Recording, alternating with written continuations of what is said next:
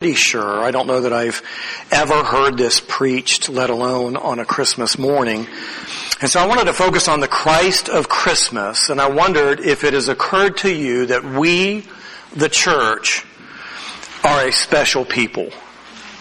Now we're not special because of who we are, but we're special because of whose we are. We are the children of the Most High God. We've been adopted into His eternal family. God is our Father, and Jesus is our brother. That makes us special. We possess a special knowledge that most in this world do not know, do not understand, nor do they accept.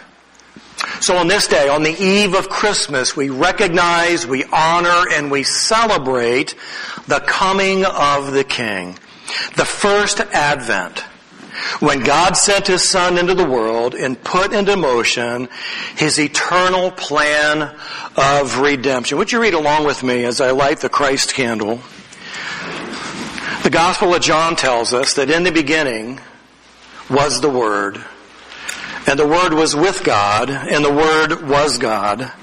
He was in the beginning with God, and all things came into being through Him, and apart from Him, nothing came into being that has come into being. And here's the real kicker, and the Word became flesh and dwelt among us, and we saw His glory, glory as of the only begotten from the Father, full of grace and truth. An incredibly miraculous event. God became a man. Now the world scoffs at such an idea, but God's people rejoice. We understand that the coming of Jesus celebrated at Christmas is the fulcrum of human history. The world does not understand that. You take the birth of Christ and all of human history pivots on that reality. We understand that as God's people. The world has no idea of the significance of the advent of Christ in their lives and in this world. The world celebrates Christmas without any reference to or any understanding of the significance of His coming. Now today is probably one of the most attended worship services in all the church, and there are many, many pastors who will fill the pulpit today, and they will preach a happy, funny, feel-good message about what Christmas is all about, and the masses will leave unmoved and unaffected by the significance of this event. The world sings about fictional characters like Frosty the Snowman and Rudolph the Flying Red-Nosed Reindeer. Don't you know that song? Didn't you love that song as a kid? It meant gifts were coming soon, right?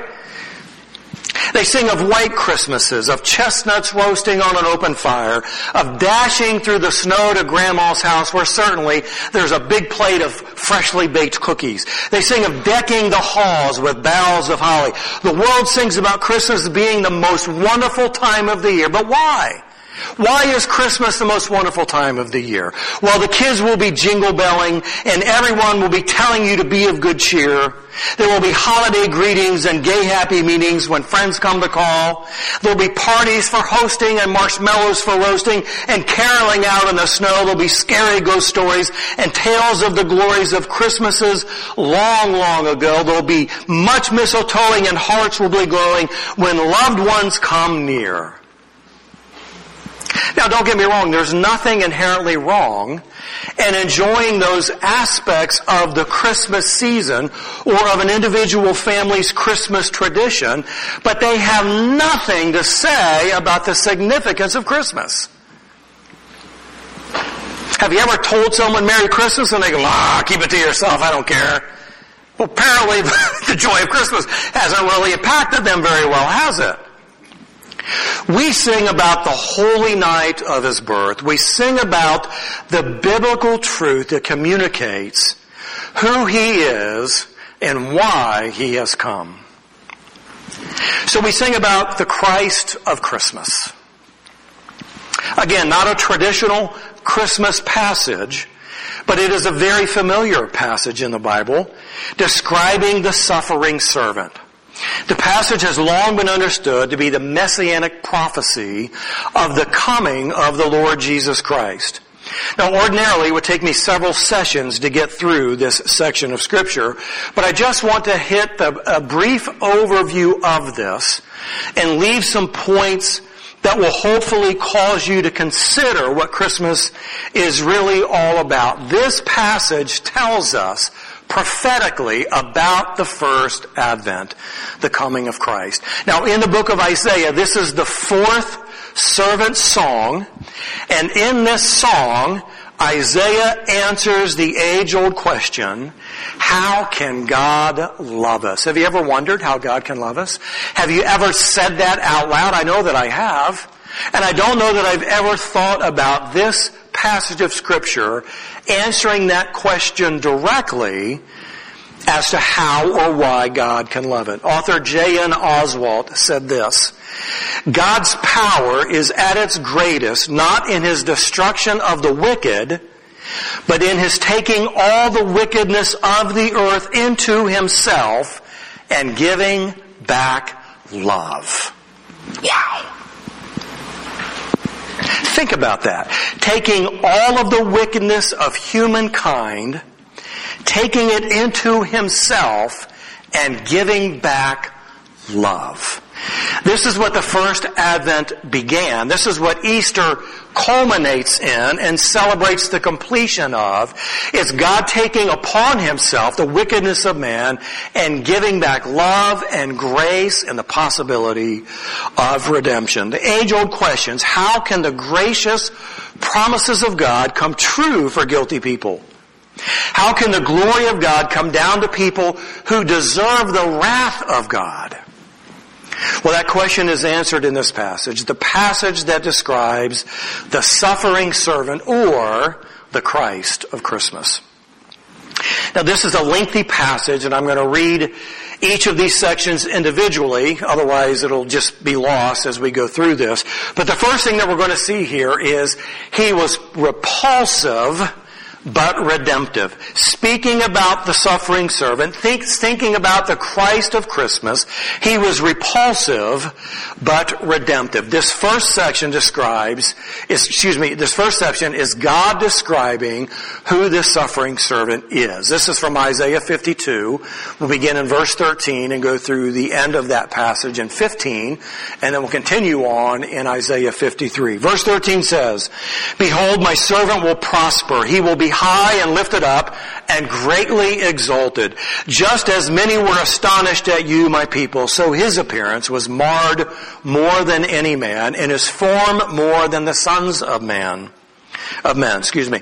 Thus he will sprinkle many nations. Kings will shut their mouths on account of him. For what had not been told them, they will see, and what they had not heard, they will understand. So the first thing that we see here is that the servant is going to prosper, meaning he will accomplish God's purpose. Prospering isn't about what we accumulate, it isn't about the mass of followers. It is simply about being obedient and faithful to the purpose of God in your life. And in this respect, the servant was most prosperous. He will be high and lifted up. He will be greatly exalted.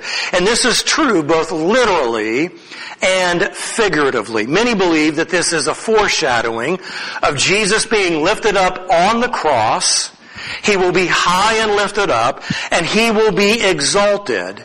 He will be worshiped by those who would come to know him as Lord and Savior. This exaltation will not only come from those who worship him as Lord and Savior, but this exaltation, this being lifted high, will come from the Father who is greatly pleased and satisfied with what the servant has done. While he will be exalted and lifted up, the appearance of the servant will be greatly marred. What does it mean to mar the image of something? It means to tarnish it. It means to make it malign. It is to deform it. It is to make it unpleasant to look at. And this is exactly what happens to the appearance of Jesus due to the brutality of the cross, which would be his means of death. Historians tell us that in the days of Roman crucifixion, many of the victims, victims never made it to the cross. They died before they even got there because the beating was so brutal. Many have described the beating that Jesus endured being so severe that his followers barely could recognize that that was in fact the one that they had heard and loved and had followed. Jesus was hard to recognize as he marched to the cross. His appearance had been greatly marred. The servant sprinkling many nations depicts sacrificial language, meaning the redemption provided by the servant will extend far beyond Israel. Not only in terms of space, but in terms of time. His death, some 2,000 years ago, is still sprinkling the opportunity of redemption all around the world, even today. The sovereign reign of the servant is indicated by the fact that he will shut the mouths of kings. Now thinking about that in this culture, in this day and age, when Isaiah wrote this, in approximately 750 BC, kings were all powerful. It was their way or the highway to oppose a king was certain death. And here it emphasizes that the servant is going to be the sovereign king who will shut the mouths of all other kings. One day they will understand who the servant really is and most likely they will shudder in the face of that reality that they have in fact persecuted the king and they have also persecuted his people.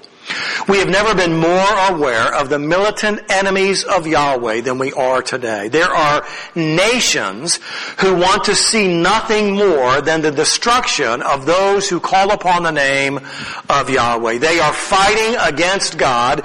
They are attempting to destroy God's people and one day they will know the truth. And for an eternity they will suffer in the reality of that truth, not knowing what it is they have done. The servant was repulsive to the people, but redemptive in his mission, even to those who were repulsed by him. Now we sit here today, some 2,000 years later, and we think to ourselves, oh, I would have loved Jesus. Oh, I would have followed Jesus. Oh, I would have been one of the few that would have bowed down before him and hung on his every word and been willing to die with him. Not true. Tens of thousands of people heard him speak, heard him teach, and just 40 days after his death in the gathering of the upper room as recorded in the book of Acts, a mere 120 people gathered to await the promise of the coming of the Spirit. Well, not only was he repulsive but redemptive, number two, he lived in rejection. The second section describes how the nations, and even how the nation of Israel, would see the servant when he appeared. This is from Isaiah 53 verses 1 through 3. Who has believed our message? And to whom has the arm of the Lord been revealed? For he grew up before him like a tender shoot and like a root out of parched ground. He has no stately form or majesty that we should look upon him, nor appearance that we should be attracted to him. He was despised and forsaken of men, a man of sorrows and acquainted with grief. And like one from whom men hide their face, he was despised despised and we did not esteem him. This is a collective description of how the masses of humanity have seen the person of Jesus through the ages. It speaks so clearly of the life of Christ. Thinking of all the people who gathered around Jesus and heard him speak and heard him teach and, and hung on every word, how many of them continued to believe in Him. And some 2,000 years later, with the revelation of God's Word closed, and the historical accuracy of the life and death and resurrection of Jesus affirmed, how many today believe in Him? The mass of humanity has rejected Christ because he is repulsive, even though he is redemptive, and he lived his life in rejection, and his existence today is still widely rejected by the mass of humanity. Christianity is consistently attacked and persecuted. It's no different today than it was when the day that Jesus walked. And you will notice the reception of the message of the servant requires the revelation of the arm of the Lord. Who has believed our message? It is the arm of the Lord that enables us by faith to understand who Jesus is, who the servant actually was, what it is he offers, how we can come to know that, and how our lives will be eternally changed as a result of it. Verse 2 describes the servant's humble and modest upbringing. Bringing. There was nothing special about him. He wasn't incredibly tall. He wasn't incredibly handsome. He wasn't incredibly gifted. He wasn't talented. The village and the villages around him were saying, we gotta keep an eye on that guy. There's clearly something special about him. He lived a very common life as a carpenter in a very common village, raised in a very common family, and there was nothing of noteworthiness about him. Verse 3 describes a radical change that came upon Jesus' life when he began his earthly ministry. You see what it says here in verse 3? He was despised and forsaken of man, a man of sorrows and acquainted with grief. And like one from whom men hide their face, he was despised, and we did not esteem him. This man who lived a quiet, nondescript life, all of a sudden became the scorn of the nation. He was hated by most. He was despised by the people he came to save. They opposed him. They retaliated against him. They falsely accused him and eventually they made sure that he was going to be nailed to a cross and die the, get, die the death of a guilty, vile criminal. As we think about the completion of the death of Christ, this was not a surprise to him. This was the mission. This was the purpose. This is why he came. He came to be rejected. He came to become the atonement for sin. And number three, Isaiah tells us in the song that he bore our sins. This third section describes what is going to happen to the servant when he comes. Verses four through six. Surely our griefs he himself bore, and our sorrows he carried, yet we ourselves esteemed him stricken, smitten of God, and afflicted. But he was pierced through for our transgressions. He was crushed for our iniquities. The chastening for our well-being fell upon him. And by his scourging, we are healed. All of us like sheep have gone astray. Each of us has turned to his own way. But the Lord has caused the iniquity of us all to fall upon him.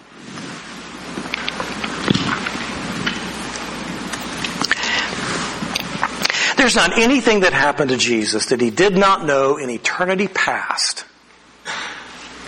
Before the mission that was initiated at his coming, he knew it all. He knew it all from eternity past to his time on the cross. Everything in between, Jesus knew exactly what was before him. He bore our griefs and he carried our sorrows. Jesus is often called a man of sorrows. Have you heard him called that before? Well, you know why he is called a man of sorrows? It's because he took our sorrows upon himself. He took our grief. He took our burden.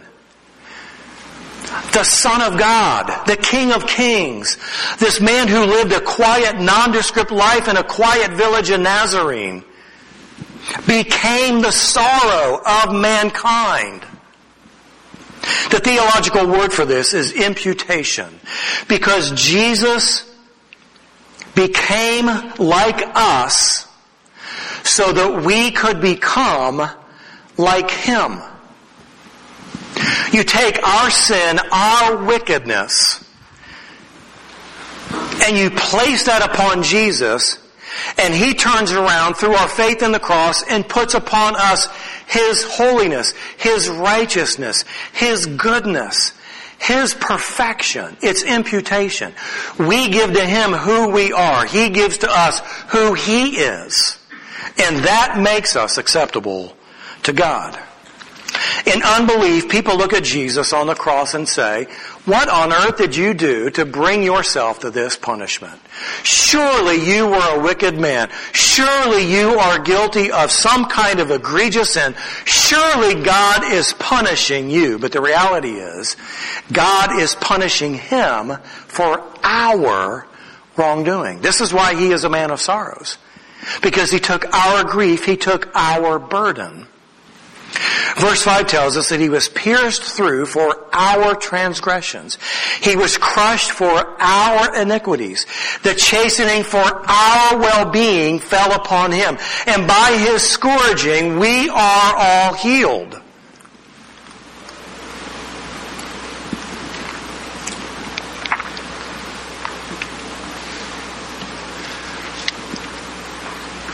Would you ever consider giving up something valuable or precious to, to you in exchange for somebody that was as despicably sinful as your mind can even imagine? Would you be willing to do such a thing?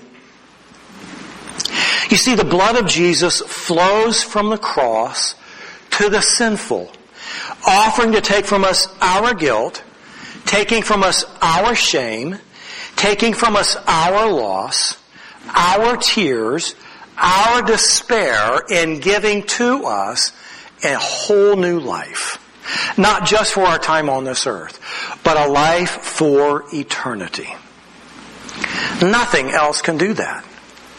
You could go into debt for the next 50 years buying your family the best that this world has to offer and it will have zero impact on their eternity. There's nothing anyone or anything in the world can do to take from us what Jesus took from us on the cross. We all share in this common need because each of us has gone astray. None of us is righteous. We all stand equally guilty before the cross. And as you look at yourself and say, well, you know, I'm not really that bad of an individual and I'm a pretty good gal if you really consider everything, hogwash. We are all equally guilty we make a, a scale of sinfulness and if we aren't below the threshold, then we're probably pretty good people and God would be pretty pleased to have us, right? Wrong. It is perfection.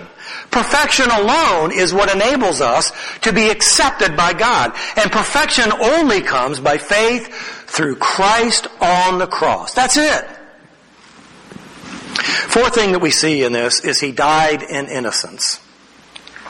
This fourth section describes how the servant will respond to this burden of bearing the sins of those who would come to faith in him. We read verses 7 through 9. He was oppressed and was afflicted, yet he did not open his mouth. Like a lamb that is led to slaughter and like a sheep that is silent before its shearers, so he did not open his mouth. By oppression and judgment he was taken away. And as for his generation who considered that he was cut off and out of the land of the living for the transgressions of my people to whom the stroke was due, his grave was assigned with wicked men, yet he was with a rich man in his death, because he had done no violence, nor was there any deceit in his mouth. Make no mistake about it, by Jesus' own choice, he went to the cross. No one drug him, he wasn't kicking and screaming, he wasn't saying you're making a big mistake. He was silent. He didn't even open his mouth. He wasn't caught up in unfortunate events that he couldn't get out of. He wasn't in the wrong place at the wrong time. He willingly laid down his life in obedience to the Father's plan of redemption to do for mankind what could not be done otherwise. He simply chose not to fight those who were sentencing him to death. Could Jesus have escaped it? Absolutely he could. Would he do that? Absolutely not. Why? Because he came to go to the cross. Verse 8 describes the people guilty of Jesus' death. It describes them as oppressors, those who are issuing judgment, accusing him of having been cut off. And why did all of this happen? Because of their own sinfulness. They were guilty of sin and deserving of death. And Jesus reversed the position and became the guilty one who died in their place as an innocent man. If the story of Jesus ended in the grave, his heroism in dying as an innocent man would have been admirable, but it would have been futile. The empty tomb proved that there was more to his death than anyone ever realized. And 2,000 years later, that realization is still changing the lives of the guilty sinner who knows nothing about the truth of Jesus. The last thing we see in our outline here, number five, he was crushed but victorious. This fifth section describes the results of the mission of the servant. We read verses 10 through verse 12. But the Lord was pleased to crush him, putting him to grief. If he would render himself as a guilt offering, he will see his offspring. He will prolong his days, and the good pleasure of the Lord will prosper his hand. As a result of the anguish of his soul, he will see it and be satisfied by his knowledge, the righteous one. My servant will justify the many as he will bear their iniquities. Therefore, I will allot him a portion with the great, and he will divide the booty with the strong, because he poured out himself to death and was numbered with the transgressors, yet he himself bore the sin of many and interceded for the transgressors. Verse 10 tells us of the divine plan of God. This is laced all throughout scripture. It's reinforced all throughout the New Testament. The Father crushed him. God the Father did that. The Father put him to grief. The Father rendered him a guilt offering. The Father sent him to the earth to be born of a virgin and laid in a manger to become the atonement of sin. God did that. Why did God do that? He did that so he could love us through the Son. He did that so that we could be acceptable to his holy and his righteous standard. But his death was not the end. He will see his offspring, those who place their faith in him. We become the children of God. We are born from our faith in Christ. And those who call upon him Lord and Savior are the offspring, the first fruits of the Son of God. His days are extended into eternity where the good pleasure, of the Father prospers his mission into the lives of others. Think about this. If Jesus, if His death, if His resurrection only secured salvation of that generation, every single person after Jesus died would be lost, would be living in a state of hopelessness. But the truth of what Jesus did lives on into eternity, intersecting our lives today, where we can say, he is our King. He is my Lord, knowing that we are His offspring and we will be able to see Him and worship Him and be the fruit of the Father's good pleasure realized in Jesus Christ. Many will be justified through the anguish of the servant's soul. All the grief that Jesus bore. The gasping in his final breath pain and the agony oozing from his body, all of that brought about the justification of those who had placed their faith in him. Because of what the servant did, he will possess the name that is above every name. And that is why he is called the King of Kings and the Lord of Lords. There is none like him. There will never be another like him. This great king, this sovereign Lord, you see this at the very end, intercedes for those who belong to him. He intercedes for the transgressors. How can God love us? God loves us through his son, the suffering servant, our Lord and our Savior. This is the Christ of Christmas. And this is why we sing. Would you pray with me?